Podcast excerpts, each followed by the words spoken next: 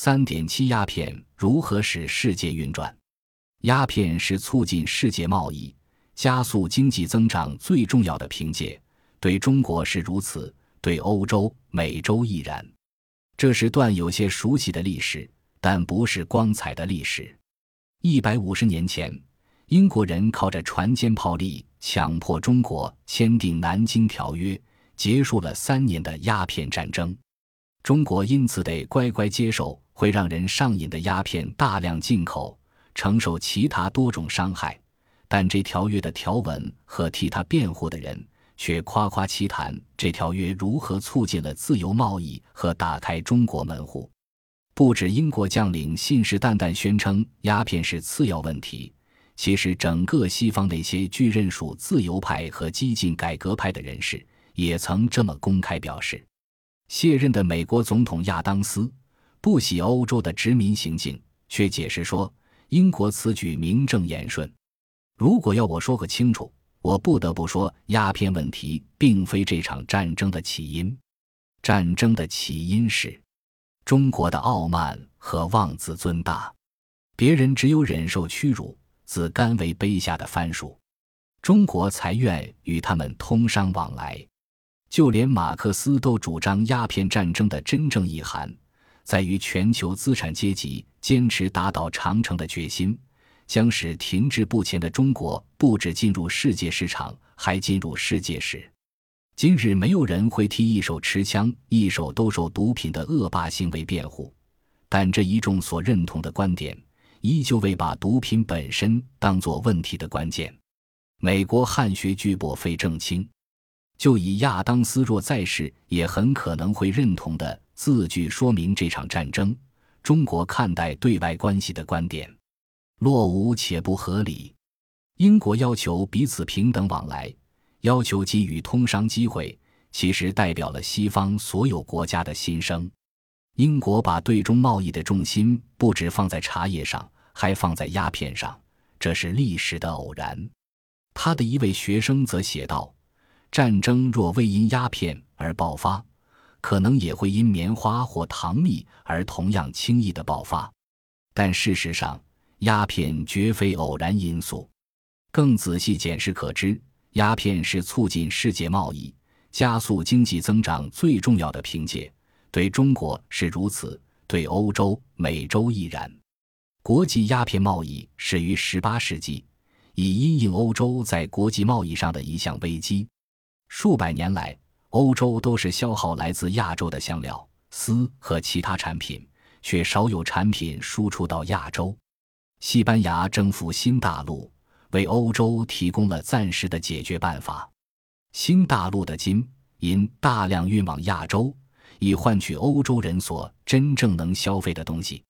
但到了十八世纪中叶，输入欧洲的亚洲产品达到新高。在这同时，新大陆所产的金银变少，而且来自美洲的新货物也使欧洲贮存的现金逐渐流失。如此一来。该如何支付这些新嗜好的开销？动物是方法之一，直接征服亚洲的产地，要那些产地外销产品以缴付新税。荷兰人和英国人在这方面各有斩获，但仍不敷所需。中国仍太强大，根本不能用这办法对付。与此同时，想卖出欧洲产品，成果仍不理想。最后。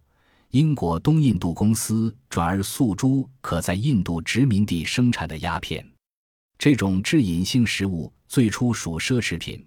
早期吸食者包括觉得人生乏味的政府办事员、驻守在长期太平无事地方的军人、终日困在家中的有钱人家妇女。一七二九至一八零零年，中国的鸦片进口量增长超过二十倍。从而有助于止住英国金银流向中国，但金银的流向并未彻底逆转。对中国而言，进口这些鸦片虽然伤害不小，但还未到动摇国本的地步。一八一八年，有人发展出更廉价、药效更强的混合鸦片，毒害随之更为严重。这种新鸦片的问世，大大扩大了鸦片的消费市场。犹如后来哥伦比亚的梅德林可卡因集团，将昂贵的可卡因转变成廉价的快克，大大扩展了毒品市场。一八三九年输入中国的印度鸦片，足供一千万瘾者吸食。中国因进口鸦片所流出的白银，自此大到足以抵消英国庞大进口开销的一大部分，并导致中国部分地区银价飞涨，影响政府财政。吸食鸦片成瘾者多到中国政府不得不采取行动反击。一八三九年强制收缴英商鸦片，结果惨败收场。中国不止未能如愿禁绝鸦片入境，不止败给英国海军，还失去关税自主权、治外法权，支付大笔赔款，割让香港。这只是中国苦难的开始。鸦片战争暴露了中国军力的薄弱，自此。中国进入外国侵略、社会动荡、内战频仍的苦难百年，急速增加的鸦片吸食量也是促成这百年苦难同等重要的祸因。有人可能会认为，在英国为鸦片而开战时，鸦片贸易对英国而言应已不是不可或缺。毕竟，1840年代时，英国已是世上的工业龙头，且将继续保有这地位。直到第一次世界大战前夕，认为这个世界的工厂不需为了支付进口开销而贩卖毒品，似乎是很合理的推测。如果当初中国准英国人所请，让他们自由贸易，文明的欧洲人是不是就不会贩卖这个害人的东西？还是会？英国还是需要靠鸦片赚取外汇，即使在二十世纪初期亦然。当时。世上大部分地区所消费的大量生产商品仍不足，英国对外国商品的渴求则和其工业实力一样增长快速。在这情形下，工业上的优势并不能确保其拥有足够的外汇。一八三十、一八四零年代，英国改采自由贸易时，这问题更为严重，因为除了输入茶叶、糖、烟草、棉花。英国还从美洲输入大批谷物和肉，在这期间，北美和欧洲大部分地区坚持保护主义，限制英国在全球几个最富裕市场销售其产品，从而形成新的工业竞争者。一九一零年时，英国与大西洋世界的贸易赤字大到，即使英国对美国工业欧洲的输出增加一倍。都不大可能平衡贸易收支，非贸易收入对财政有些许帮助，但只是杯水车薪。此外，对于那些让英国积累了巨额赤字的国家而言，英国是极重要的资本供应大国。这一不平衡的贸易资助了英格兰的生活水平和西方其他地区的快速成长，却是靠着英国与印度、中国的贸易维持了数十年。而在对中贸易里，鸦片扮演了关键角色。一九一零年时，英国在大西洋贸易上的一亿两千万英镑赤字，大抵仍是靠与亚洲的贸易来抵消。这个帝国与中国的贸易有一千三百万英镑顺差，撇开棉线不谈，制造品对这顺差的贡献还不如农产品。最重要的是，英国对印度的贸易。每年有六千万英镑的顺差，靠着防止其他工业国产品进入的保护措施，定定阻碍印度本土业者壮大的法律，英国各种制造品彻底称霸印度市场，使印度得以不断购买英国这些商品的外汇，大部分来自对中贸易，特别是鸦片贸易。英国本身是印度最大的买家。但显然不是印度国库最大的收入来源。印度的巨额贸易顺差主要来自亚洲，特别是中国。一八七零至一九一四年，印度对中国一年的顺差约两千万英镑。到了一九一零年，印度对亚洲其他地方的顺差约四千五百万英镑。印度如何赚到这些顺差？靠稻米、棉花、靛蓝染料。但主要靠鸦片。一八七零年，鸦片贸易贡献了至少一千三百万英镑，也就是对中顺差的三分之二。直到二十世纪初期，鸦片仍是中印贸易最重要的商品，且在印度对东南亚的出口里占了举足轻重的地位。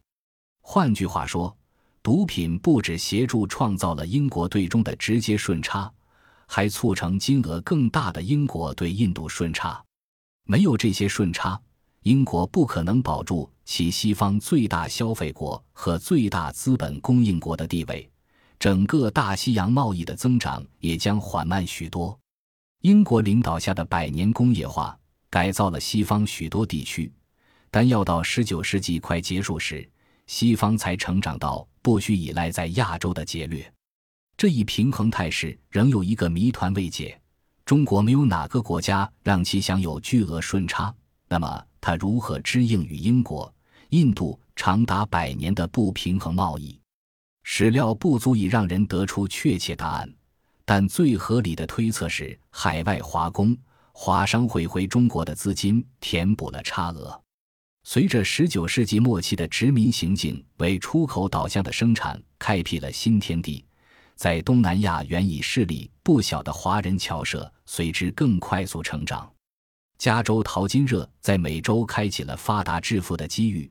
从古巴到夏威夷等多个地方的种植园，急需廉价而技术纯熟的甘蔗工人。新问世的消息传播渠道，使人更容易得知存有什么机会。数百万工人只身前往这些地方，即使薪水微薄，不赌不嫖的工人还是能省下大笔钱寄回老家。电报和新金融机构使汇钱更容易，确切的汇回数目不得而知。但总数想必相当大，因此为美国联合太平洋铁路公司铺铁轨的华工，可能不止为铁路建设出了力气，他们所赚的钱经中国、印度、英格兰辗转流到美国，从而可能也提供了资金。因此，鸦片不止将中国、印度、英格兰、美国牢牢结合在四边贸易关系里。还在维持英国工业化的持续向前和十九世纪世界经济前所未有的不断扩张上，扮演了最重要的角色。